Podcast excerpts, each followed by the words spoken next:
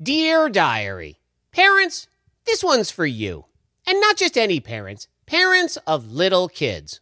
New parents, if you want to call them that, but not really just for little babies. This one probably goes up to at least five or six years old. And here's my message to those parents nobody cares about your kid.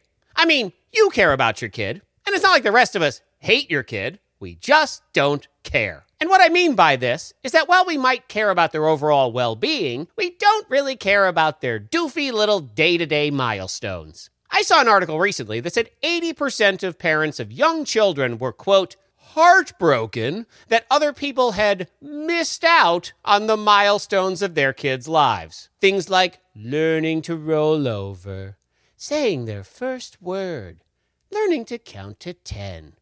Aw, that's so cute. Well, parents, I have great news. There's no need to be heartbroken about it because the rest of us didn't really care about those boring things anyway. And I get it.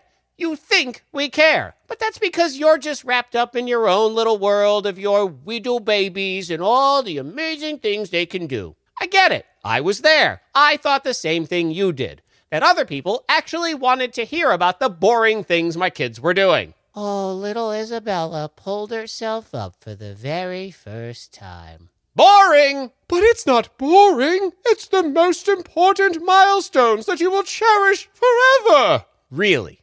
Well, let me tell you what my kids' first words were. Actually, um, if any of you happen to remember what they were, I'm gonna need you to let me know, because I have no clue. Can't remember at all. So clearly, it ain't that big a deal to anybody else if the parents can't even remember. You gotta look at it this way. If other people in your life have already had kids and they're older than your kids, we've already been through all your boring little milestones and moved on. And if the people in your life don't have kids, well, then they definitely don't care about any of this because they have no clue what it's like anyway. You might as well be telling your auto mechanic about your son's first time he pooped in the potty because he may actually care more than a no kid haver. And look, don't get mad about any of this. It's actually good news. Now you don't have to feel heartbroken or any kind of pressure to share this stuff with the rest of us because we are doing just fine without it. You're welcome. Till next time, diary, I say goodbye.